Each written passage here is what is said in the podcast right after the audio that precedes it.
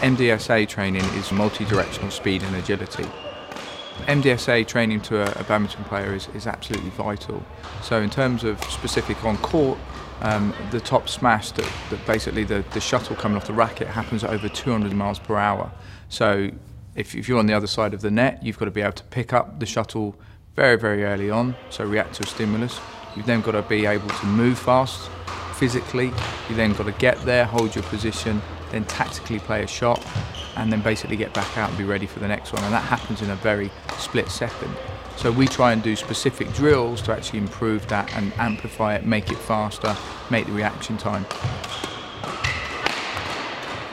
In, in one sense, you could just say playing the game is MDSA training. So you're reacting to a shuttle, reacting to your opponents, you're moving really, really fast.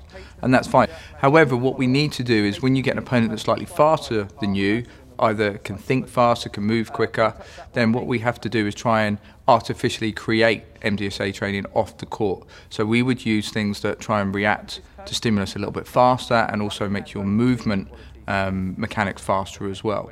So a couple of drills that we would use, you might react to another person, um, so you've got that stimulus, so it's reactive to another stimuli.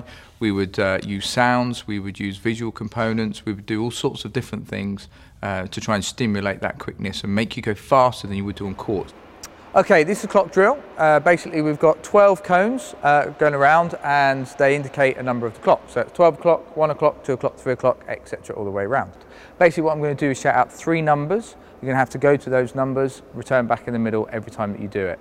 You have a little rest, well, split second rest, and then we're going to basically go again with another three numbers. Okay? So we're not going to go very long, really good quality, racket hand, racket leg to each of the cones. Okay? Ready to go? Again, good quality. So we're going to go for, make it easy to start with, 12, 3, 6. Good girl. Good. 11, 7, 4. We don't do any specific testing for agility because it's such a complex area.